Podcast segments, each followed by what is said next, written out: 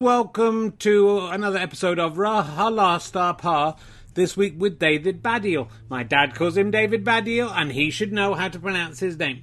Um, it's a fun one. We recorded this uh, right at the beginning of the Euros, the footballing competition. So there is some discussion of what would happen if England won the Euros. Came close, hey? Just that little corner post keeping that ball out. Imagine. Have you seen the film Sliding Doors? Imagine doing sliding doors where Rashford's penalty just snuck in. Maybe it would have gone the other way. Who knows? There's no way of knowing, is there? Anything could have happened. That's the beautiful beauty of alternate universes. Um, Anyway, yeah, look, we're doing some more live ones of these. Uh, this was lovely. To, thanks for Clapham Grand for having us, and thank you for the audience for turning up. It was lovely to have you there. Um, we're doing live ones in Norwich on the 13th of August. I think more tickets are going to become available as social distancing relaxes. Uh, we've got one with Jay Rayner and one with Matt Holness, um, Garth Marenghi, and much more. Um, and then we're in the Leicester Square Theatre most Mondays in September, all Mondays in October. All the September ones have sold out. We've got people like Adam and Joe, David Mitchell, maybe Bob Mortimer, the Parapod, Tim Key. Uh, there will be some guests who aren't white, uh, middle class, middle aged men, um, but uh, we haven't got the full lineup yet. We are going to attempt to stream all of these shows for a small fee. So even though you missed out on tickets to see those particular gentlemen, um, you will be able to watch at home. It would be lovely if you joined in with that. We will let you know as soon as possible when we have tickets for that. Anyway, do book for October. There will be some fantastic guests coming up. I'm aiming very high this series. Uh, worth booking now before, because when the names get announced, especially if you're not a badger, the tickets sell out straight away. I'm just warning you. Let's sit back, relax, and enjoy David Baddiel on RHLSTP. Ladies and gentlemen, welcome to the Clapham Grand. Please welcome a man who's been solo parenting and has amazingly still got two kids. It's Richard Herring!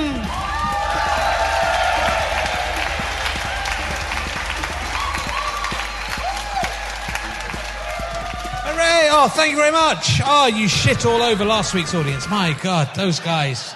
Those guys. Where, where do we get them from? Who bust them in? Uh, welcome. Whoa. It's all right. It's, it's difficult to uh, remember how to move. It's a bit slapstick for the uh, listeners at home. Nearly fell over my chair. Uh, welcome to Richard Herring's uh, Losers Shall Triumph podcast. It's uh, we got together a load of losers in the audience. One of them's going to win, and that one will lose because he won't be a loser anymore. Ah, it's like that episode of Star Trek with the computer. Um, confounding. I can't understand that, that dichotomy. Uh, though I was uh, talking to the inventor of Quatro the other day, Ian Quatro. He invented, come on kids, the Quatro. You must remember the Quatro soft drink from 1982 to 1989. It was uh, pineapple, orange, passion fruit, and grapefruit. Those were the four constituents came together to make Quatro. Uh, Uh, I was also talking to Annabelle Jankel and Rocky Morton, who created the famous TV ad campaign for the Quatro. I'll remember, I'll remember that. It's harder than it looks, and Peter Kay makes this look easy. Much harder than it looks. Quatro, you remember Quatro? Well, were you born in 1989? Were you still alive in 1989? Oh, looking good. Uh, anyway, they call it Relistibus. I don't know. I don't know. I don't know. Don't know if that'll catch on because Quatro. If Quatro can't catch on, what's going to catch on? That's my question to you. I used to get that from the garage in Cheddar. No, okay. Quatro. Don't remember Quatro. So yeah, I've, I've, been my wife. I've been ill for a couple of weeks, and my wife finally uh, got the thing I had and was much worse. And so I had to. Um, I went to Cheddar to see my uh, parents. Uh, we hadn't seen him for 18 months, but my wife couldn't come. It's almost like she did it on purpose. She got like a nice holiday from the kids, didn't have to spend any time with my mum and dad. Um, so I've been looking after the kids on their own. I've been to a couple of birthday parties with them. Uh, my son got obsessed with this little fireman's box thing. It had fireman's stuff in it, but it was like a red box with a plastic box with a clasp. And he played with it in the bath and he caught his willy in it. Um, so I was quite worried about, and I thought, he said he was just going about his willy hurting, and I was I sort of went to bed that night thinking he's going to just he's going to have to have his willy amputated. My wife will be in. It's quite a, that's quite a. Um, you know, responsibility in it to keep. Uh, it'd be a bad thing to lose. And then we went to a birthday party. My, my son will find the most dangerous thing anywhere. I can't believe he's never been to hospital uh, we went to a birthday party and this friend there had quite a big garden and my son was playing on some swings and like two minutes later I looked for him and he wasn't there. He'd gone right to the end of the garden, through a nettle patch, found a chest of drawers the guy kept his tools in that he said was so stiff that the kids couldn't open the drawers. Uh, and found in those drawers a screwdriver and a saw that looked genuinely like it had come from a Japanese martial arts. It was like a, it had sort of blades all over it, and he was walking down the garden holding these Later on, he took all his clothes off. He had his if his willy had come off, then. Imagine that on Bouncy Castle. So I've, I've managed to survive. In Cheddar, um, we uh, I took my kids down to see my old school and just walk around Cheddar, but it was pissing down with rain, so I bought them a biscuit. And we sat in what used to be the bus shelter that was right by the school. There's a little bit of sheltering there.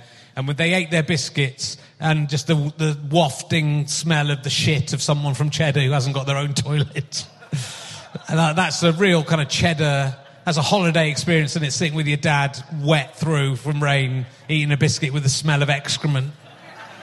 That's when you know you've been on holiday. That reminded me of being on holiday. But that that bus shelter was that used to be a bus shelter, and, and I remembered like when I was 16, that, that night I first met my first girlfriend, first started going out with my first girlfriend. We'd sat in front of that bus shelter while my friends were in the bus shelter shouting us and saying how you know going. It's because we were sitting together. I thought, God, if I could have seen, you know, if I, that 16 year old boy could have seen the future and realized that bus shelter was going to be a toilet one day, he wouldn't have believed. Wouldn't have, I think people used it as a toilet back then in the 1980s as well, but not officially. Uh, but you know, that's the thing. You go back to these places and you start thinking of the old days, and yeah, sad. So my ear's all right, and my ears got better from last week. Remember my ear hurt last week?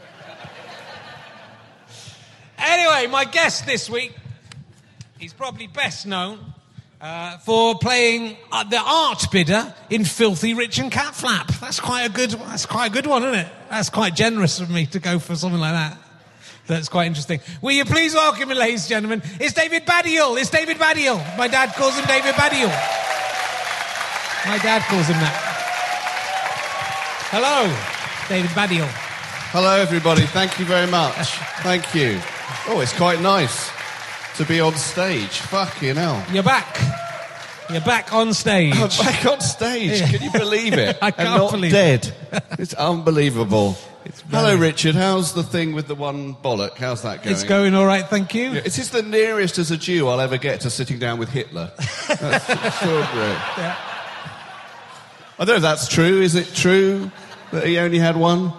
It isn't true, I don't think. I Has think it made a, you more anti-Semitic? being I couldn't what? be any more anti-Semitic than I am. I've read your book and it's made me. Yeah.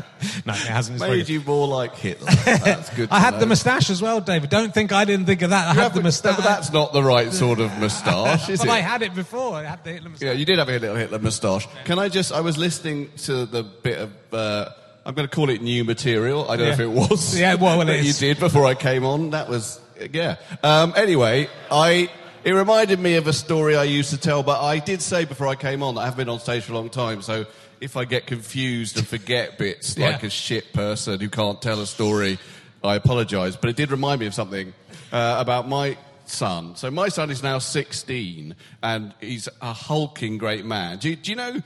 I mean, this is not relevant to the story, but uh, the other day, a Belarusian journalist, or a Lithuanian, no, Belarusian journalist, was taken off a plane. They, they, they, they, got a plane to come and take his plane down, and then they took the Belarusian journalist off the plane. And when I look at my son, I think, you're the kind of bloke now who would have come on that plane and kidnapped that journalist. That's what he looks like now. He's fucking terrifying, right? But when he was about four, we had a it's sort of a Jewish quandary in a way, in that my son didn't get circumcised when he was. If you're if you're a religious Jew, or I wasn't really from a religious Jewish family, but nonetheless, my parents had me circumcised when I was eight days old. I had no fucking say in it. A uh, someone called a mohel, who's a that's their job, Yeah. right? A sort of rabbinical man, looks probably a bit like you in some ways. Came to our house and cut a bit of my penis off, right? And uh, that was that. But when my son was born, I wasn't sure whether I wanted to do that really, because I'm very unreligious. And in the end, I just sort of like didn't bother. And then God, whom, in whom I don't believe, clearly thought, no, fuck that. David Baddiel, he's King Jew. And when he was about four years old, he had started having problems weeing Right. Because his foreskin was too tight, Yeah. and we had to have it, you know, cut off, uh, like surgically. Okay, he'll hate me for saying all this, but never mind, right? You know, it's his fault for being born to someone who needs funny stories. So, so this is what happened, right? Um, so we were very worried in general about that area for a bit and making sure that it was all fine. And then he got what sort of what was left of his penis caught in not left of his penis, but his foreskin caught in the in the zip of his uh, you know, little trousers at one point, right? And he was in a lot of pain, and we were really worried about this. There's a completely true story, and we didn't know what to do. And Morwenna, who is my wife, said to me, "Google it."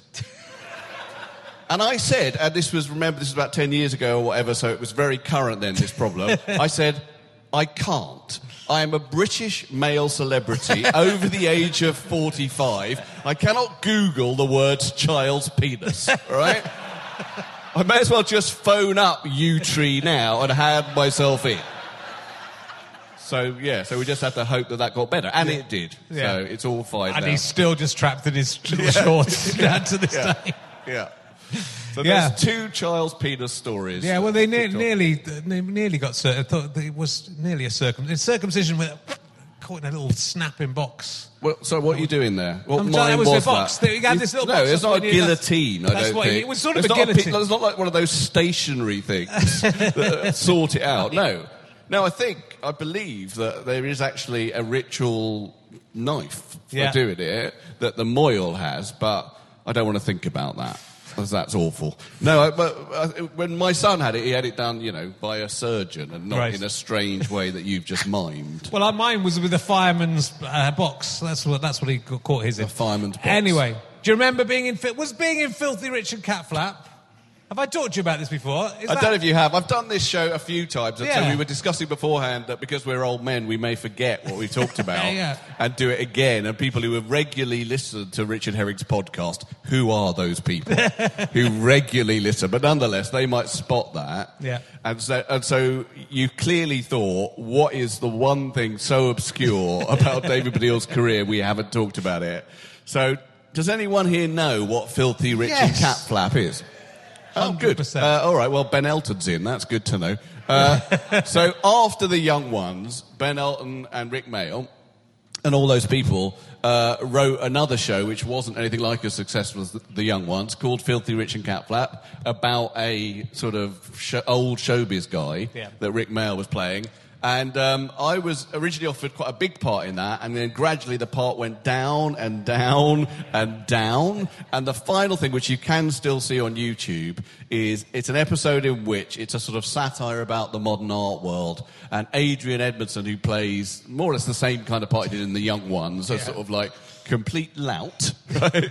he uh, at one point is taken up by Stephen Fry. I don't know. This is really a long story, uh, but I'm sorry. He, he, it's his fault. Okay, so he at one point burps, and Stephen Fry tries to sell his burp as an art object to the various sort of arty poncy people in the room. One of whom is me, and I say. 350 pounds, and then I get into a fight with someone. Okay. Yeah, that's it. That's That it was the it. story. I wish you hadn't fucking queued it Uh, up. wasn't it? Are you? Was it? Did you like? Did you like the young? Did you watch the young ones? And were you into the young Well, ones? Yeah, yeah. Well, I Was can't that tell. exciting? Well, well, it is interesting, but not that funny. It's really bleak about what actually happened with that, uh, with the filming of that. So Yeah. I'll, I'll tell you, Tell just because this is a comedy nerds podcast, all It right? is. But the story doesn't end particularly well. Great. Good.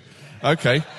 So I was doing a show in Edinburgh at the time. Yeah. Uh, it was called Super Lads, uh, and it was sort of, uh, uh, you know, a thing about ironically being a lad, which very much became part of my fucking life uh, later on. But uh, I got seen by the people making the Young Ones follow up. And they offered me originally quite a big part of a pavement artist in this show, and then that got cut, and it got cut, and whatever. So eventually, they say, right, you can have this tiny little part, which I was still very excited uh, as uh, this person who bids on the burp. Yeah. Unfortunately, I was doing a show at the Bloomsbury Theatre at the time, like a tiny little show at the Bloomsbury Theatre, and so I, I had to like get, get up to Manchester where they were filming it uh, myself, and I was still living with my mum and dad. Right, and I'd never been on an internal flight in Britain or anything like that. And what they said was, is a cab will arrive in the morning with your tickets, because this was well before you could get tickets with phones or anything like that, and you get the flight to Manchester and do it, right? So I wake up really early, really nervous. The cab just doesn't arrive. Some fuck up. I don't know what. Doesn't arrive. I phone, I just have a number where they're filming it, and a bloke, basically a janitor, says to me, I don't know, mate, get on a plane and come. right? That is what he said that. So I had no money at all, right? Like, just like a student. And I went to Heathrow and I wrote a check that I kind of knew was going to bounce, right? To get to fly to Manchester. I get there, I'm three hours late by the time I get there, and I have lunch with Rik Mayall and Ben Elton and Adrian Edmondson, and they fucking hate me.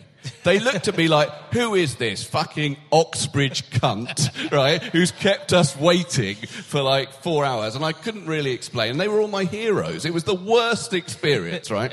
So I do the scene, and the scene kind of, goes all right. But then I remember going up to the producer, Paul Jackson, who is very important in the growth of alternative comedy early on in the history of it. I go up to him, he's trying to film, he's directing it as well. And I tap him on the shoulder and I say, "Pa- Paul, I, I need some money back. For it cost me like 200 quid to get here. I don't know if that, you know, it'll, like I'll get an overdraft and I'm really, it's going to be shit. And he just said, go away. And I thought that was the end of my career. I thought, go, I thought, that's it, I'll never be in showbiz again. And I showed them. Actually, I, I did bump into him about, I don't know, two years ago, and I said, you still owe me that 200 quid. And he said, go away. Go away. I So can't- there you go. You did very well to get there, David. What, in that story? Yeah, or... well, no, yeah. Get to the A, you got through the whole story without, and it made sense. It was good, so well Yeah. done. First time back on stage, but you got you you got there to the. I they- did get there. They should have given you your money back. Yeah, they did. I'm glad Should Filthy Rich and Cat Flap didn't do very well now. Yeah. Ask me another question. I will. I'm going to ask something else. So uh, I was you tweeted the other day about um, obviously as we record this, we're coming up to the Euros as it goes out. Yeah. with The, the Euro, England might be out of the Euros by now when this goes out. Wh- when is this going out? I don't know, but a few right. weeks or a few weeks time. Right. Um, they might have won it. They well. might have won the Euros. Well, I'll talk to you about that in a second. But you said there were people outside your house Yes. singing Three Lions, and Yes. you wondered whether you should go and join it. Yeah, in. that is something that really happened. Uh, actually, because I, as you may know about me, I never lie about anything. So uh, I was sitting in my house. It was quite late at night, uh, and suddenly I hear slightly distant, but outside the window. About six people going, he's coming home, he's coming home, he's coming, football's coming home. And they're doing it like people do, really quite a lot, like on and on and on. And I thought, oh, shall I go out? Right? shall I open the window or actually go out the door and say, it's me, right? and then I thought, there's quite a strong possibility, isn't there, that they'll think, who's that sad old bloke? Like he's joining in and he seems to know all the words, but otherwise this is just weird. What's he doing? Right? So in the end, while I was thinking all those sort of self-loathing, it's going to be shit thoughts, they went away. Oh. Obviously, as they might do. But then, because obviously I did talk about it on Twitter, I got a lot of inter- interesting, similar experiences sent to me. And someone sent it, th- this to me, which was, it wasn't him himself, but someone screenshotted Mike Batt. Do you know who Mike Batt is? Yeah. So Mike Batt uh, wrote the Wombles theme, right? Uh, and he tweeted in 2018 that he was on the tube coming home to Wimbledon. He lives in fucking Wimbledon, right? how, how brilliant. And he said, I'm coming home to Wimbledon. And as the tube came into Wimbledon, the people opposite me started going, underground, overground, right? And he, Mike Batt said, I thought about saying I'm Mike Batt, but they would definitely have had no fucking idea. Without the suit, Yeah. they'd have had no already know. idea who that was. And probably not know who the Wombles were. Either. No, possibly not. You know, it's a long time ago. Yeah. Um, I mean, I think that it is true, without being too self-deprecating, that quite a lot of people know about football's coming home, but probably don't have any sense that it was written by. No, some people obviously do know, but Oh, some no, don't. I mean. I'll tell I- you one thing: kids. So I write kids' books, and kids really love football's coming home. You know, it's a really big deal for them. Yeah. But you know, when I, when I've uh, I was going to say gone into schools. That sounds weird, doesn't it? But when I've gone into schools to read to children, fucking hell. Um, uh, it's another, another thing about like the, the Yewtree thing. But anyway, when I've gone into schools to read to children, I sometimes say, "Oh, I'm also the person who wrote Football's Coming Home," and they can't quite process it. Right. It sort of feels like, but that's a completely different world. So I think that, that I don't genuinely wonder if those people would have known. I think they would. It's the kind of thing Bill Murray's supposed to do all the time. Is it Bill Murray? I saw a story about Bill Murray. Someone was eating a pizza and Bill Murray grabbed their pizza and ate it and then said to them, No one's going to believe you. but he, he joins in a lot and does Right. stuff like that by Right. being Bill, which, you know, would be so amazing to yeah, happen. that's fantastic. I mean, everyone knows who Bill Murray is, though, I think. Uh, no, younger people might not. I No, don't maybe know. not. I don't know. I mean, partly, partly Imagine if that happened, you didn't know who it was. a man just goes, No one's going to believe you. that an old man ate my pizza. Of course they will. I mean, I think it's probably a lot based on memes now, isn't it? Yeah. Because, like, if you think, oh, yeah, that's the bloke from that meme, which Bill Murray must be in loads of them, you know, then you yeah. get it. Yeah. But I don't know. I don't know what the young people know and don't know, Richard. I don't know. And now, my question about Three Lions, which we won't talk about anymore apart from this, is Are you prepared and do you have lyrics written and ready to go if England win the Euros? Because you've got to, then you've got to go, It has come home. Do it. Oh. It has come home. Yeah, and we've got to do the arithmetic. We've got to do the arithmetic, which I don't even know what it is. What is the arithmetic? If we had to rewrite it. Well, are we taking this? Is the, I've seen you debate this question as well. Are we taking it from 1966, in which Yeah. case it was 30 years, or are we taking it from 1968 or 70? Well, sorry, okay, you- yeah, we should probably explain this, and it is probably really boring for anyone who's not interested in football. But originally, the lyrics of Three Lions are, when we wrote it in 1996, 30 Years of Hurt, which was back to 66. Now, someone today on Twitter, so, hang on, was it you? Someone today on Twitter said, uh, as a pedantry thing, that the hurt didn't start till 1970 when England went out of the 1970 World Cup. But I then pointed out that we came fucking third in the Euros in 1968. so that is at least 28 years of hurt. Yeah. And then someone else said that we lost to Yugoslavia or something in 1967. so it's 29 years of hurt. So it might as well round it up to 30 by that time. But I, I, if it's now, I can't even work it out. 50 58? 55, I think. Is it 55? I think it's five more years. Yeah, but that's slightly dependent on whether you call it Euro 2020 or Euro 2021. Because there's this weird conceptual science fiction thing that we're actually doing Euro 2020. I think you still have to count the year. I You don't do. think you can say. and if that year didn't count, there Well, was, that it's year because we were all inside. it sort of didn't count. It's like, you know, a weird year where nothing happened. Uh, all right, so it's 55. yeah, 55 years of hurt, and now the, the, the bandage has been applied. the plaster of us winning 1 0 Yeah, in that's a the penalty shootout. Yeah, that's the lyrics exactly. Gonna I'm going to help you out if you like. Actually, I don't know if it'll work. I don't know if it'll work. I mean, you can help me out and you can release it. But Three Lions is a song about yearning and Yeah. longing and really a song about mainly failing.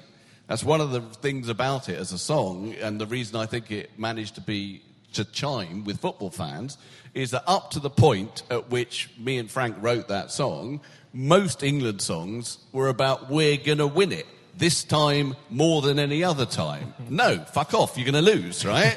and you did, Ron Greenwood. You lost, right? And so did all of the teams that went to those tournaments singing, We're gonna win, hey, hey, hey, right? So the whole point of Three Lions was because we were sort of real football fans, was like, let's write a song about how we're probably going to lose, but sort of think we might win anyway. And that's really the sort of, you know, feeling of Three Lions. And I don't know how it would work to, to write a song about we've won. No. We, it has come home, it has come home, it, look, there it is. Football's come home.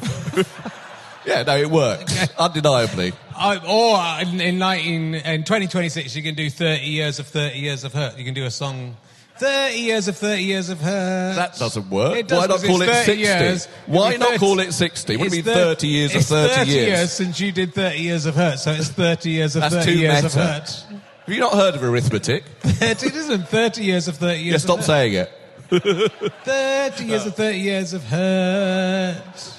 Didn't Yeah, stop us releasing the song every time there We was a football match. You know, we don't release it anymore. We released a, a new, a different version in 1998, which I don't like as much. I don't think it's as good, and also it's got the phrase uh, "Gazza good as before" in the lyrics, and he didn't fucking get picked for that tournament.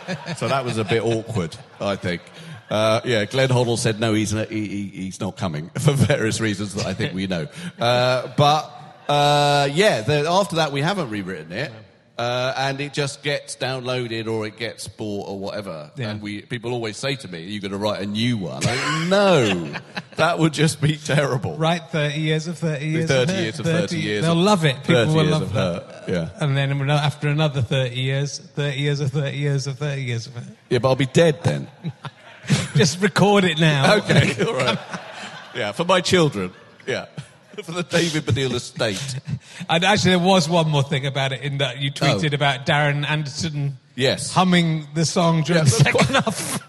Well, that was really sweet. I It's thought. great. It was really sweet. Is that so? Darren Anderton, who played for England in 1996, he um, wrote, uh, or no, was there was a big piece in the Guardian, uh, and he was interviewed for it, and he said that it's really interesting, actually, that you normally, as an England player, are quite nervous playing for England, and it's quite a pressurised experience.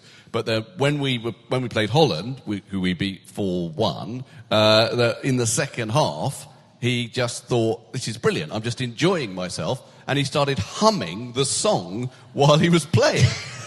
uh, and I put this on Twitter, and someone said, I'm surprised he didn't injure his larynx. Which is a joke about how much Darren Anderton got injured. Thank you for that applause, football knowledgeable man. Uh, but I tweeted that although it was a lovely thing, I was slightly worried that, you know, if he'd carried on humming it throughout the tournament, that later on he might have thought, oh God, if I hadn't spent so long humming the chorus and trying to get the chorus right, I wouldn't have hit the post. I'd have got that golden goal, right? Which would have been marvellous, because if anyone remembers, Darren Anderton hitting the post against Germany is up there for me with Gazza missing that two inches thing. Yeah. That would have been, that was an amazing extra, sorry, now I'm getting too football-y, but that extra time, if anyone does remember it, against Germany, obviously we lost and it was painful, but it was at a time when, you know, UEFA were playing this golden goal rule, which means like it's a schoolboy thing. It's like first goal wins, right, in extra time. And they stopped doing it because they thought, this is actually quite a moving thing, I think. They thought, and I think it proved to be right, that teams eventually just played incredibly defensively because they were really worried, uh, no, oh no, we, we're too worried about the goal. But in that particular half hour, they played both sides unbelievably attacking football. And I remember reading a newspaper article saying that both teams played as if they had nothing to lose the way they do in dreams. And I remember being incredibly moved by that. Yeah. It'd Be better if we'd won, though, wouldn't it? Yeah, it'd be fucking better. Yeah, definitely. Yeah. It would have been. Do you Uh, know? you know this. Sorry, this is sorry. Just we should leave Three Lions, but obviously the tournament is about to start. So something you may know, but something you may not know, is that the Germans nicked the song afterwards. The Germans decided the song was theirs, and I don't wish to be xenophobic, but that is so fucking German, isn't it? it's like we have won the tournament, we will have the song. It just seems to me like unbelievably, you know, like German. Like, like why not, right? And even though the song's all about England, you cunts, but nonetheless, they've decided it's theirs. So, uh, so they, and they do now. They offer, they sing it uh, at football matches or whatever. And actually, me and Frank were asked by the Germans again with no sense that it might be painful for us to go and sing the song at German Sports Personality of the Year. right? Which is even more painful than our Sports Personality of the Year, which is quite a painful show. Uh, and so we did, but when we got there, um, we insisted on wearing 1966 replica red shirts. And, and the director said, take those off. And we said, no, we're not going to take them off. So we sung the song on German Sports of the Year wearing those shirts. And Uwe Seeler was in the audience, who played for Germany at the time, and he registered an official complaint.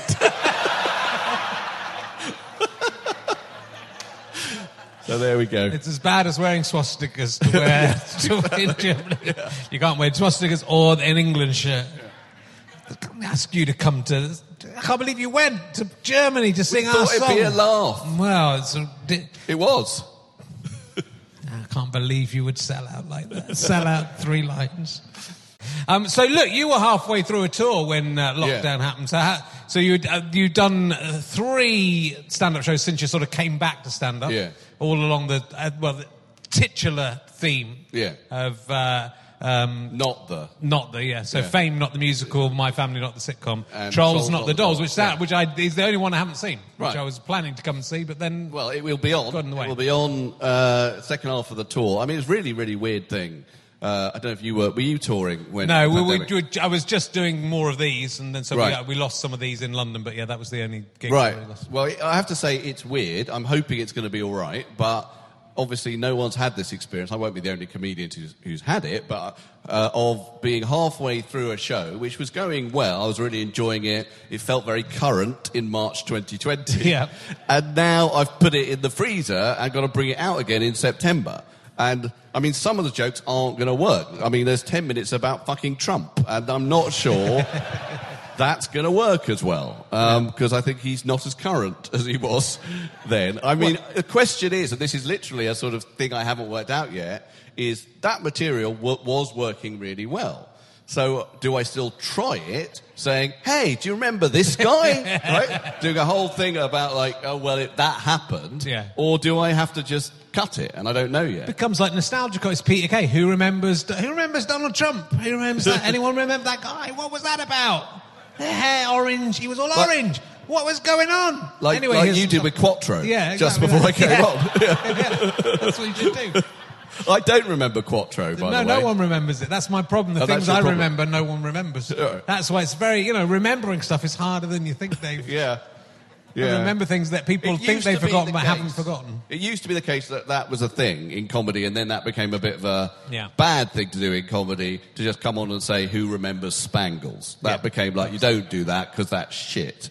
Yeah, but you so you were doing an ironic version of that, were you? With I was, Quatro. Oh, I didn't understand. Right, My- my, that uh, completely over my whoosh had. whoosh. My other one was, who remembers 9-11? Come on, who remember those planes? what was that all about?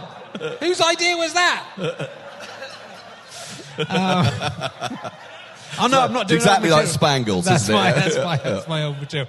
So, it, it- well, you, so your the, the premise of this show is uh, the trolls one is about that is is you about internet rage Yeah, and, and you- madness and uh, you know people getting angry and really furious on social media and it's to some extent also uh, you know a diary of my life through my twitter feed uh, and actually it's not completely anti social media it's sort of about my love hate relationship with it and my own addiction to it and the fact that you get fucking mental shit and then you get really entertaining stuff. And I do believe that it still exists in that space somewhere between, you know, oh my God, it's full of the worst people in the world and the angriest people in the world. And I do believe that we have an issue whereby outrage, I talked about this actually in my last show, that outrage creates identity. One hmm. reason why people are so angry is that it's sort of not a marketplace of ideas, Twitter. It's a marketplace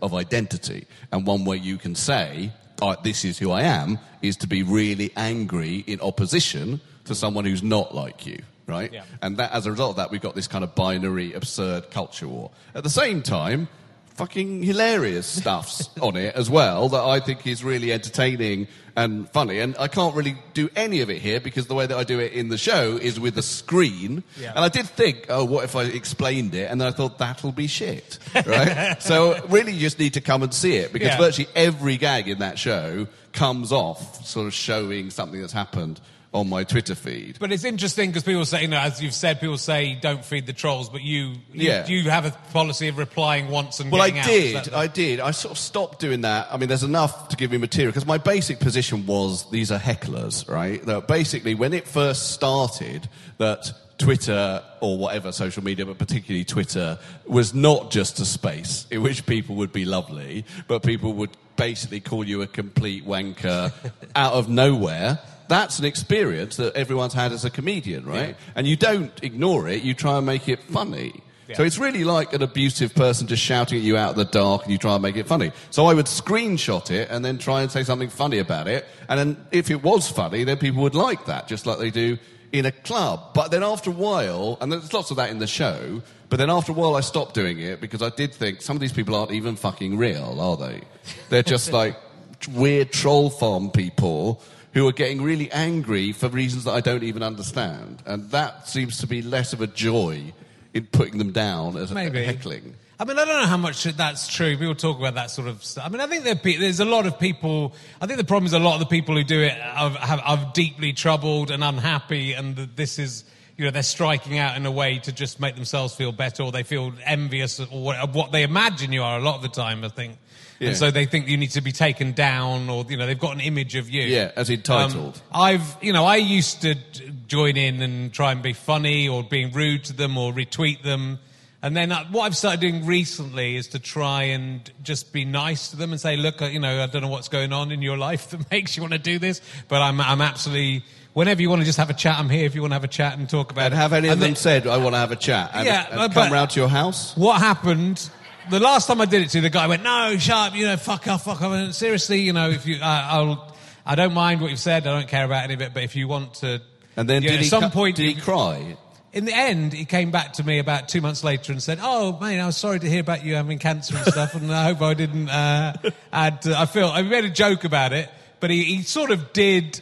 He, you know, it, it took the wind out of his sails just by being, by like being like, I'm not saying I'm Jesus. But it's, the, it's what Jesus would have done Yeah. in this situation. Jesus had had but I was more successful because Yeah. it worked and, and it solved the problems. Jesus didn't work? Is that what you're saying? No. It didn't really work out, did it? Everyone's fighting over whether he's, you know, his blood's really blood or wine or whatever, and it's. no one's And no one's that. doing that about you. No one's saying, they're saying, just Yeah. saying, Richard, he's made it clear his blood. Did you think though for a second? blood. Did you think for a second, right? I will. It'll be a long, long bait and switch. So I will say to this person who's really being horrible to me, Yeah. "Look, I don't know what's going on in your life, but I, you know, if you want everyone to talk about it, that's fine." He's like, "Ah, fucking, I hate you." you know, no, really, it's all fine. Blah blah blah. Yeah. And two months later, he comes to you and he says, "Look, I'm really sorry about that. I'm really sorry you got cancer." And you say, "You cunt." No, you- did you? Did, did you think about that? I didn't. Oh, that's a shame. Because, well, because I think, well, it was also the International Men's Day thing that I did for years and then I stopped doing. You know, it was quite, it was sort of aggr- passive aggressive. It was fun and it was taking the piss out of people being stupid. But then on International Men's Day last year, I, I asked people to just be positive about men. I just said, Let, let's use it, rather than on International Women's Day being white, going white and the men covered when they are. Um, why don't we just, just tweet something nice about a, a, someone, a good guy in your life? And loads of people did it. And I thought this is a much nicer thing Yeah. to do. Even though the, the point I was making was valid and good and funny. Yeah. And this isn't at all funny. No. This is much, this, this is a much nicer way to Yeah. spread the news Less about internet.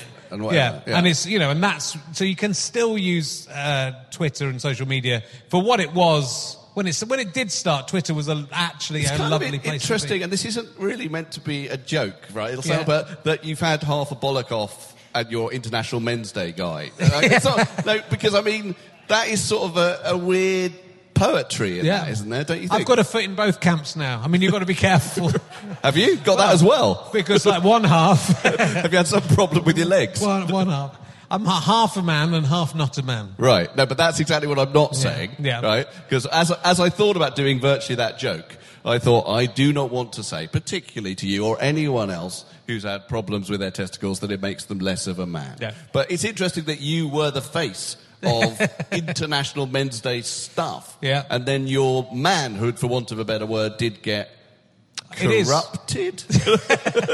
Well, a lot. It is. Well, I do. I do want to. Exp- I'm going to write a lot about this, obviously, and I'm going to write about that. Why you know it's crazy that that would be be associated with masculinity when it's the weakest fucking part of anybody's body, and the external part of anyone's body. It is, any isn't it? Yeah. That is true. I mean, this is like not, you know, original observational comedy. No. But it is amazing how much you are vulnerable in your testicle area. Yes. I mean, I mean, and people still laugh about it.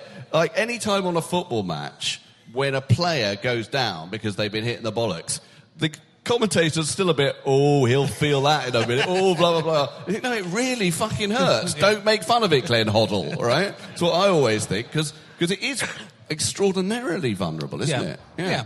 But equally, it's uh, it's interesting with all this, all the discussion about gender and everything that you are not, you don't become a di- different person by having losing any of that stuff. You know, so it's you're you're. Someone you're went, whoa, over there. You know, and whether you was want America, that would be a huge round of applause, but still not. Okay, fair enough. a, you know, so it's not, and it's sort of insulting. it's fine, to, don't patronise it's him, really. It's insulting to anyone who's you know had an accident or, or had a, a medical thing to sort of go, oh, you know, this is.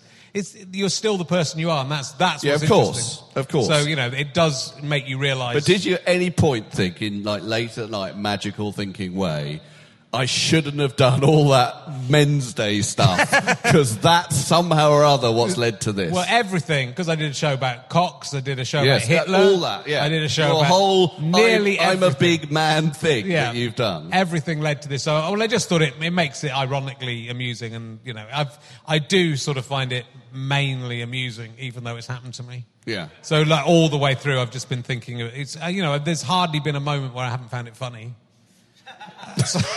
Because it just is sort of like of all the people Yeah. this could happen to. You- You're a funny. is- You're the funniest one it could Yeah, happen to. absolutely, yeah. yeah. Yeah, I'm trying to think of someone funnier, but I don't know if there is. Yeah. Oh, maybe that squirrel that had enormous bollocks on Bake Off. But that would be harsh on the squirrel for that to happen. It's still, it's still a squirrel. Yeah, it's a lovely I feel- squirrel. I feel I deserve it. No, And, you uh, deserve it. That's what I'm saying. Yeah. One thing I was going to say about trolls, and I don't, I, I really don't want to talk through any of the bits in the show because they will be shit. I think without seeing the screen. Uh, but but one thing, uh, one bit I have in the show is about how comedy on social media, on Twitter. Is often not recognised as such, Yeah. and it is a new form, and so you think it's quite. I mean, so it's not comedy. I mean, Twitter, and trying to do jokes on it is therefore revealing. Because I have a whole section where I say, here are some jokes I did, and here are some people who didn't get them, right? So, for example, and so this is just painting a picture that will be funnier if you see it, but uh, Rod Stewart uh, put out a picture of himself in a dressing gown uh, with a birthday cake uh, and smiling at camera. Uh, and I retweeted that picture and I said something like, It's lovely how this care home has done all this for this old lady's birthday. and someone underneath wrote, Looks like Rod Stewart. And that's. I've got thousands of things like that. Yeah. Thousands of where people just haven't. Like, why would I say that? like, why would I, out of nowhere, choose this old woman to say that about? It's sort of astonishing the, when people know you're a comedian. That's like, you know, Yeah. ninety percent of my Twitter feed is jokes. Yeah. and but people who follow you, who presumably know that you're a comedian, will just suddenly take something incredibly seriously. Yeah. That you're going to what, what? At what point did you? So you know, if you, that, that's the irony and everything. And it sort of dies, doesn't it? Because it's, Did someone will take it seriously. It sort of went a bit viral uh, at the start of the pandemic. Uh, it was a bloke uh, doing a thing you've probably seen many times someone on telly and their child comes in while they're on a live thing and um, it's all really sweet and adorable and whatever. Uh, and there was one in which a bloke turned round and said, just fuck off, get out of here, you fucking little twat, fuck off, you cunt, right? And that went a bit viral. And uh, I saw, I think it was Carole Malone, the journalist, say, this is awful. Doesn't this person know, you know, that they're broadcasting or whatever?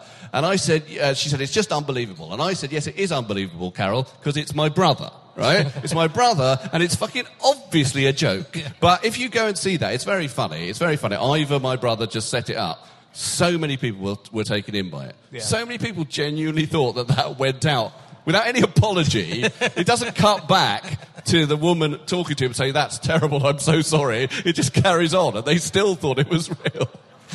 Yeah, well, uh, you know, if we needed any evidence, it sort of proves that most people in the world are stupid. But I think, Yeah. I think the world's already shown shown that with what's happening.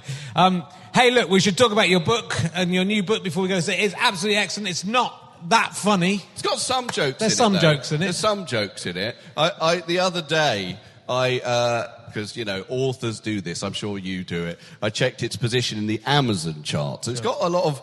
Amazon do this weird thing of saying your book is number one in various different charts. So my book has been number one in constitutional law, and I don't even know what that fucking is. Right? No idea. But this book, Jews Don't Count, was. So uh, at the moment, it's number three in Jewish history, right? And all the, thank you. And all the other books in Jewish history, number one is called Inside the Nazi Party, right? Number two is Man's Search for Meaning, which has a picture of Auschwitz on it. And then the other one is called something like, you know, I don't know, We All Died. So uh, I did say at number three, I think mine has at least got the most gags in it, which it does. It does have some actual jokes in it, but it is, on the whole, a serious polemic. yeah. Well, it's yeah, it's a very it's it's great. It's sort of a, about um, you know pointing out the hypocrisy and, and racism of. Uh, of people who claim to be woke, I suppose, more, which is quite an interesting. Yeah, sort of. I mean. I mean, what it is, it's about identity politics Yeah. and about the fact that we live in a time where people are very focused on identity and on, on concerns of minorities in a very good way, I think, most of the time. But that, in my opinion, that has left out or continually downgrades anti Semitism as a concern. I could read a bit from it that perhaps might give you that Sure. idea. So, it isn't a particularly funny bit. Okay. But it does give the idea about what it's about. So I start the book with a series of examples of what I would say are, uh, you know, uh, moments that would be considered certainly microaggressions or maybe macroaggressions against any other minority, but for some reason are not thought of uh, towards Jews. Sometimes you hear what I'm talking about out loud. The major BBC current affairs show, the one that sets the news agenda every morning, is the Today programme on Radio 4. It's a must listen for those interested in politics and a must react to. If something controversial is said on Today, Twitter is set alight and the conversation explodes. On the 13th of March 2019, the American pollster John Zogby was on. At one point, he began talking about fissures in the Democratic Party, specifically around the then new Congresswoman Ilhan Omar's views about Israel and its supporters in the US. The interviewer, Justin Webb, who is a regular on Today, said in response, if the party decided to say to its supporters, look, we think anti Semitism is a bit like the way some of our people might regard anti white racism, that actually it's a different order of racism. It's not as important. It's still bad, but it's not as important as some other forms of racism. What impact do you think that might have? It was a strange moment. It felt less like a question and more like a helpful suggestion. Maybe this would be a way forward for the Democrats, was the tone. Webb did not qualify or contextualize it. He did not preface or add, obviously, this is offensive to say, but perhaps it's what most people in the party actually think. His tone was neutral. Zogby moved on without really answering. But even if he had, it was the question itself I was struck by. I remember listening and thinking, blimey, it's rare that someone just comes out with it. Anti Semitism is a second class racism. I thought it would create controversy. I thought there would be an intense reaction. There wasn't. Well, that's not true. There was a bit. After I managed, followed much fiddling about with BBC sounds and recording devices on my computer to record the question and post it on Twitter with a sense of my amazement. Even then, there wasn't much online noise, and what there was came mainly from Jews. So actually, when I say sometimes you hear it out loud, what I really heard was the silence. And that sort of sums it up, really. Yeah. Is that, uh, thank you. Thank you. that saying that about any other minority, Yeah. you know, this doesn't really matter, does it? Why not use that? So why don't the Democrats just adopt that as a formal political position? We think this isn't a very important form of discrimination. Be fucking outrage, wouldn't Yeah. there? Yeah. But literally, like nothing. And the book begins with a number of different examples of that. And actually, it's been totally brilliant in general. I mean, obviously, I've had some racist pushback, obviously. But mainly, it's been a lot of people who the book is aimed at, I guess people with progressive politics, have said, I've read this, and you know what? It's really challenged me, and I'm really going to think about it, and whatever.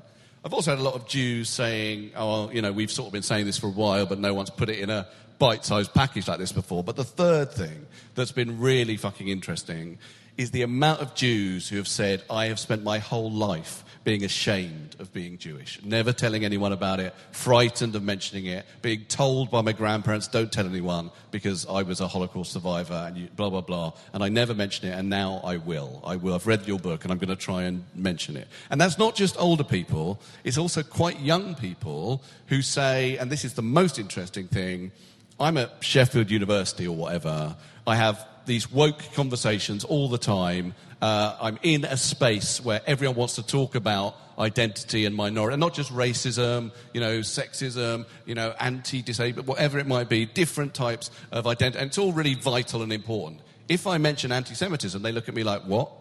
How is that important?" And then people, are, and they say sometimes I hear people being anti-Semitic, and I'm too frightened to Yeah. mention it because it feels illegitimate to them. Like I got a long text, heartbreaking, from this young guy called Noah saying, I've always felt I can't mention it because they'll just think I'm a twat for trying to include that in Yeah. their important conversations. And he said he's read it and now he's going to change. So that feels to me like something important that he's done. I think it is. It's you know, but it's interesting that there's a few comedians who've written uh, books that really sum up an, an issue. I think Mae Martin's written a great book about gender and uh, you know and and uh, trans issues and stuff like that. And which- you've written a book I've about written International a great Men's book, Day. I've written a great book about International Men's Day. But it's you know, but it's interesting that comedians are doing it and uh, and, uh, and actually getting to the you know, obviously using humour as a way of helping people get to the, the nub of an argument, but it's sort of strange that it's falling to comedians to to because this book is you know you, there are funny things in there, but it is just a, a, a you know it's There's a, a proper an- analysis of the Yeah. situation, which does put it out. If you you know if you're one of those Labour guys who go, no, of course I'm not racist. If I think if you read it, uh, uh, you know, of course I'm not anti-Semitic or whatever, then you go, okay, I understand why th that someone would see that that is anti-Semitic because uh, the the tropes, the reason that they're, they're arguing that, that Jewish people don't count Yeah. is because they believe The Jews are powerful and privileged and don't need the protections that everyone- afforded to other minorities, and that is a racist myth about Jews. Yeah, Jews. so they somehow believe that Jewish people are in charge of the world while still Yeah. being the, an underclass in the world as Yes. well. So they're, they're, they're falling for these centuries old Yeah. tropes of, of, of way, Yeah. you know, the, the, the, the fact the devil is, is, has al- uh, traditionally been portrayed as a, Yeah. as a Jewish character. Yeah. And, and it's so ingrained. Yeah. And it's sort of astonishing. It's one of the things. One of the things that I mentioned in the book uh, is the use of the word Jew. Now, my Twitter biography is just one word, Jew, and that isn't because I'm religious. I'm not. I'm an atheist. But I always thought, I actually, you know, it's one of the things is, is actually I mention all these comedians, British comedians who are Jewish, and they're all comedians I really admire. But actually, I think most people wouldn't know they were Jewish. I'm one of very few British Jewish comedians, British Jewish people who are in the media who has made being Jewish part of their identity. And that is also about Jewish shame. It's also about Jews thinking, mm, I don't know if I really want to talk about this or whatever. So, one of the things I talk about in the book with that is the weird energy around the word Jew. Around the fact that people write to me sometimes and say, Oh, should I say Jewish person? Should I say Jew or Jewish? In fact, Phil Wang was writing a book. And, uh, you know, I love Phil Wang, and I'm not criticizing him in any way because I thought uh, interesting that he did this. But he's writing a novel with a Jewish person. And he, he wrote to me like I'm the fucking touchstone of it. Like I'm, I know everything about it. Like, Yeah. is it all right? if I call them a Jew, or should I call them a Jewish person, or whatever. And what I quote is because it is amazing the energy, the bad energy that surrounds the word. Is I wrote a novel again, quite a serious novel called The Secret Purposes, which is about my granddad, who was a refugee from Nazism, got interned on the Isle of Man in the Second World War. Something that people generally don't know about. Again, because Jews don't count, is that uh, all German refugee Jews in Britain uh, were, most of them were interned as enemy aliens on the Isle of Man in the Second World War. That happened to my dad. So, uh, not my dad, my granddad. And I wrote a novel based on that in which a translator goes there and interviews people to find out what's happening in the war because British government was suppressing information at the time about the Holocaust, right? And she translates a Nazi, because there were Nazis there as well, using the word Jüdin. And she says that means Jewess, right, in English. Literally, it means Jewess. But then she says that my character, that doesn't feel right because she said it so contemptuously. How do I get the contempt? And then she says, Jewish women. No, that's not right. And then she realizes the way to do it is to say Jew women. That the way you get a Nazi saying the word Jüdin in English is to translate it as Jew women. And no other word in the English language works like this Jewish boy, Jew boy, Jewish banker, Jew banker. Listen how it changes, how it changes moral colour as I lose the ish. It's really extraordinary. And that's because the word is deeply buried in toxic, what I'm going to call structural racism in Judeo Christian culture. Centuries and centuries of centuries of Jew being associated with evil. But that's why I put it on my Twitter feed, because in my tiny way, I am trying to reclaim it. Yeah. Okay. Thank you. Well, it's a, it's a really. Um, I mean, it's it's it's it's a really great book. I listened to the audio book uh, and, and also bought the book. So you got two. If you sold more than two copies, then I've sold more than two have you? copies, yeah, yeah. Uh, It's not all me. No. Um, it- so it's it's a great. Well, again, I really love being able to hear the author, and especially when it's a comedian reading the I book. thi- well, I think that even though it's a mainly serious book, Yeah. and, that, and your point about Mae Martin's book and your book, something to do with it, I think might be, is that short books in which you're trying to put forward like an argument about Yeah. something have a stand-up quality to them, Yes. even if they're not all about funny. Yeah. So, because someone wrote to me, an academic, a Jewish academic, and said, "I really like your book. I wouldn't be able to write it in that voice." And she's right because Yeah. she's an academic, whereas I have a sort of voice that I've honed through years of stand-up, Sure. and it's still there, even if I'm not doing jokes about my child's penis getting caught in a zip when he was three. Yes. I, I think. It's true, but it, you know, it's something, and it's very. It's a quick read. It's a quick listen. Yeah. you know, and it and it and it really, it really kind of gets. I think also writing a short book, you have to get the argument so succinct. That's what Yeah. I found. It was sort of harder than writing a long book in a way because you have to really. So what? Your, what is the argument of your men? Well, it's book? about what it's about whether it's about toxic masculinity and whether and why men are asking that question and why men are, are feeling challenged and you know and then you know and I, it was a little bit of a journey for me as well to seeing the other side in that situation as well and and and where we progress and why men shouldn't be afraid of feminism and why it actually helps Right. most men as well. Yeah.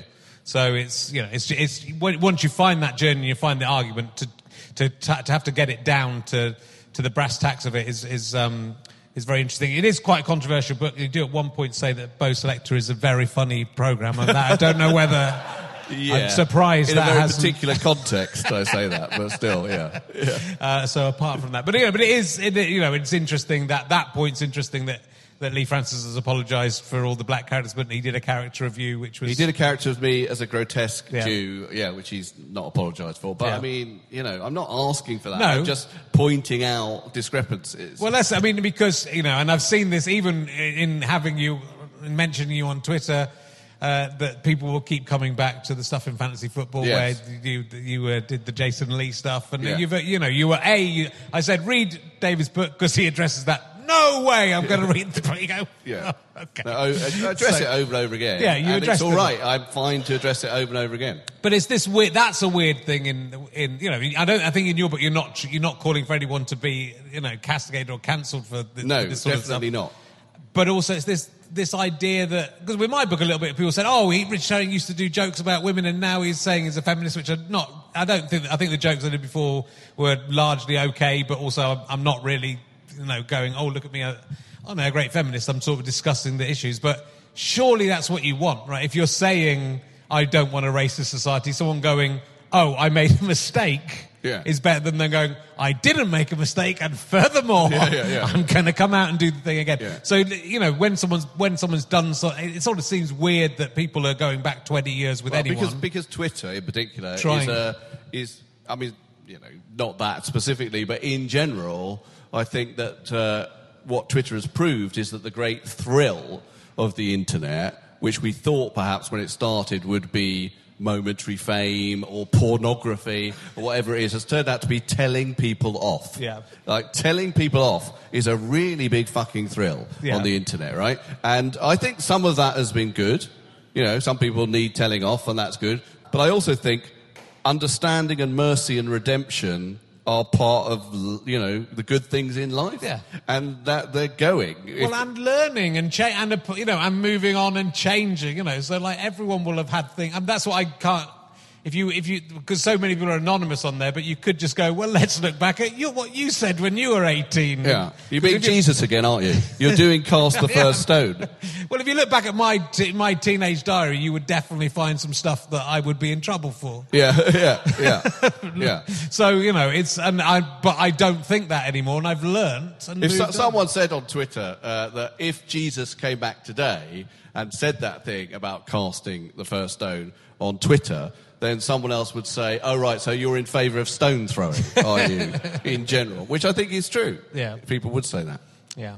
Well, look, it's great. Have we, have we, have we, we've got a bit serious, haven't we? We have, but that's there were quite a lot of laughs to begin with. Then we got serious, Yeah. but it seemed to be all right. It was okay. They seemed to go with it. I can ask you a silly question at the end, and then that will change it all around. It's uh, you know, there's there's room to be uh, serious Yeah. in this in this podcast. Okay. You know, there's a little bit of room, and then you have to shut that down and say something stupid on your phone I've for a silly question? I've got new Can't questions. you just think of a silly question? I want to give you one of my new. I want to try and try out my new. What's happened to questions. you that you have to look at your phone? Because You're I've written new ones and I want to try them out. Yeah, but can't you just like think of the first silly question that comes No, into your head? You don't understand how difficult this is to come up with. This amazing. All right. You can't just come up with a question like this. Some of these are just uh, very rough drafts. You Okay. can't come up with this question off the top of your head. All right. Would you rather have a conversation with a dolphin or an elephant? You can't. You can't come up with that off the top of your head. You certainly can. Um, would I rather have a conversation with a dolphin or an elephant? I, Well, I think probably a dolphin because when dolphins speak to you, Yeah. right, they just go click, click, click, click, click, right? And you could work that out with Morse code and all that. Yeah. But, because I assume that's what it is. It's Morse code, isn't it?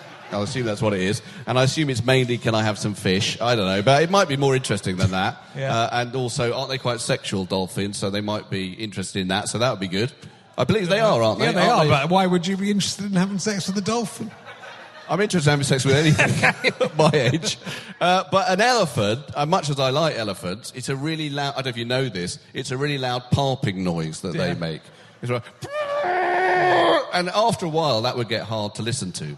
Yeah, but I wouldn't, think. but wouldn't you like to ask an elephant what it's like having a crazy trunk? I'd like to Then ask what it's like to- having a very long memory. 'Cause I don't know if you know, they've got that as well. And why are you scared of mice? I would say that as well. They would. There's an elephant out there writing a book Yeah. about the stereotypes about elephants. Yes, that I've fallen into. Yeah, I don't have a long memory. I don't even remember you saying that. That's how short my memory Yeah, is. and I'm are- certainly not standing like this because of a mouse. Um, okay, uh, that was that was a but that was one's not going to be in the book. No, this one is going to be in the book though. Would you rather have the ability to produce honey from a special honey stomach? Honey stomach. Yeah, so it's in your stomach and you just sick up the. s- Yeah, like a bee. Yeah, or be able to make a pearl in your gallbladder, gallbladder every 10 years. Is that what an oyster does? No. Okay. You would, that doesn't have a gallbladder. You would sick the honey up through your mouth, producing 10 kilograms of honey per year. Yeah. I'm going to make that per month, okay. which you could eat or sell to unsuspecting members of the public. Yeah. Each pearl would be worth 8,000 US dollars, but would have to pass, you'd have to pass it with your urine through your urethra. It's definitely the fucking honey. I Yeah. mean, definitely. I mean, for a start, passing anything through my urethra apart from urine or sperm is Yeah. a bad idea. I think. I mean, I, you know, I haven't. I've never had Eight- a. if it's eight, worth eight thousand US dollars. You see, I think you're thinking about me in the stereotype there. You're thinking he'll definitely, he'll take any pain through his uncircumcised urethra for that pearl. That's what you're thinking. So no, I don't want the pearl. It would just be awful. Well, how quickly does it come out? The pearl. As quickly as a gallstone would come in. Yeah, it's, it's slow, difficult. to, it's difficult to pass and it's painful. But then eight thousand. Eight thousand pounds. My worry is who is going to actually buy that and wear it round their neck when it's been up my Well, cock. there would be some people. Would there? That would add extra value. David Baddiel's cock David pearls. Cock pearls. They're, they're all round here. It's a weird pearl necklace thing. Uh, so I don't want that. No, I want the honey, but I'm not sure who would eat the honey as well. I mean, mean, it's- was- this has been pointed out before, I think, but I mean, honey coming out of my cock, I don't think people would want either to No. spread on their toast in the morning. But it is kind of weird that how does it come out of bees? Is it vomit? I looked You've given up on this. I haven't looked into it. There's something comes out somehow. Okay, but I it's weird that if it is Yeah. insect vomit that we that we're all right with that in the morning and we think that's nice. If your sperm a- tasted like honey, David, people would put it on their bread. That's what I'm telling you. would they? They would. They definitely would. Okay, well that then that's the answer. I'd like it in jars and sold at, sold at farm shops. I suppose Marmite sort of like if Marmite. Can I make candles out of it as well? Because people make Yeah. candles out of beeswax and they stuff. do. Yeah, if you like. I'd have to be doing a lot of. Am I wanking for this, honey? No, you're. You're just the one who's made producing the, it. You're the one who's made the honey come out of your cock, mate. I'm, I'm saying it's coming out of your mouth, out of your honey stomach. You've, you're the other one who's No, you- oh, see, yes, decided no, you yes, want honey right. coming out I of your thought cock. The pearls coming out of my cock. The Yeah. honey's coming out of my mouth. Like I'm very- sorry. very I got normal. confused. Very normal. I've got Okay. one more. What have you done with your glasses? You look about 70. My reading glasses. Okay. Um, would you rather? There's a good one here. Hold on. Oh yeah. Would you rather go on a cruise with Tom Cruise or a walking holiday with Christopher Walken? Hooray! Okay, well, that's a very good one. I wouldn't want to go on a cruise with anyone because I believe they are COVID hellholes. Right. Uh, so outdoors, you Yeah. know, mask free with Christopher Walken, Yeah. even though he might shoot me because I believe he's quite he's quite like that. Well, he Uh, shoots himself. That's the thing with him. He just yeah, well, that'll be all right. That'll be quite an interesting moment in our ramble with Christopher Walken. He does an amazing version in The Simpsons of Good Night Moon. Have you ever heard it? Oh yeah. Good night, moon. Good night, moon. He goes, anyway, that's it. That's, that's my Christopher Walken impression. Can you do one? It's one of those impressions that I people can't. do. You I can't. can't. He's a very good dancer, isn't he, Christopher? Very Walken? good dancer. That'd be good for the walking. Yeah. The Christopher Walken. I mean, he'd be a, definitely a much better companion. I'd rather go on a cruise with Christopher Walken than a That's not in the walk question. with Tom Cruise. That's not in the question, is it? no. And there's no joy in that. There's no pun joy in that. Here I am on a cruise with Christopher Walken. That's not a pun. Just interesting, though. Interesting, yeah. Uh, If you, if you had to choose any Hollywood star to go on a cruise with, who would it be? I bet a lot of people would say Tom Cruise if you just asked just that by question. association. Yeah. Yeah. Just if you ask that question cold. Which Hollywood star? It's like that Derren Brown suggestible thing. Which Hollywood star would you like to go on a cruise with? Tom Cruise. Why have I said that? I don't know. Written on a piece of paper. Yeah. Well, Thank I you. don't think we can top that. No, we can't I top don't that. think we can we can't top- the small laughs that accompany the Tom Cruise Christopher Walken bit. That's good. Can I go on a cruise with Natalie Portman? Thank you for the yes. That's a big yes from Natalie in Because the audience there. portholes, because of because yes. Port- Can I go on a cruise with Natalie Starboard? That's shit. Please stop this gig. Ladies and gentlemen, please give it up for David Baddiel. Thank you. My Thank dad you very much. David Baddiel. Thank Thank, you very you. much. Thank you. Come back next week. We're here with No Such Thing as a Fish and Izzy Suttie. So please come back. Thank you. Thank you, everyone. Goodbye. You have been listening to RHLSTP with me, Rich Herring, and my guest, David Baddiel. The music's by Scant Regard. Thank you very much to the Clapham Grand for having us. Thank you to everyone who came to see us. I am indebted also to my producer, Ben Walker. I'm indebted to my friend and director, Chris Evans, not that one. I'm very indebted to Kathleen McKeegan from RHLSTP, RHLSTP.com, for her fantastic research into previous episodes of this show. Um, this is a Sky Potato Fuzz and GoFasterStripe.com production. Please become a monthly badger. GoFasterStripe.com slash badges. £3 a month or more if you want, and you get lots and lots of extras, including bonus videos. But most importantly, you get to know who the guests are ahead of everyone else, so you can buy tickets to the show and before everyone else. You get a priority access. I don't know if that's most important. Most important, you are providing us with cash to make more podcasts. So your money, like 75p a podcast, if you're just calling, counting RHLSTP, that, that money goes into making even more entertainment for you. Isn't that a wonderful, wonderful system? GoFasterStripe.com slash badges if you want to be part of the gang.